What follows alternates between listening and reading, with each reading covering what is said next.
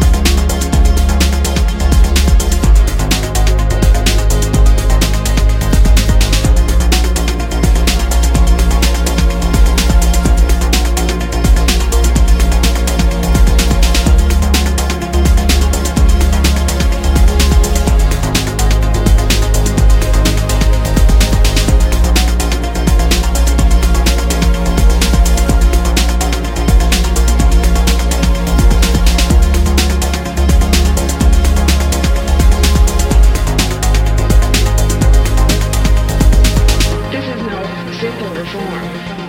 It really is a revolution. Sex and race, because they are easy, visible differences, have been the primary ways of organizing human beings into superior and inferior groups, and into the cheap labor on which this system still depends. We are talking about a society in which there will be no goals other than those chosen or those earned. We are really talking about humanism.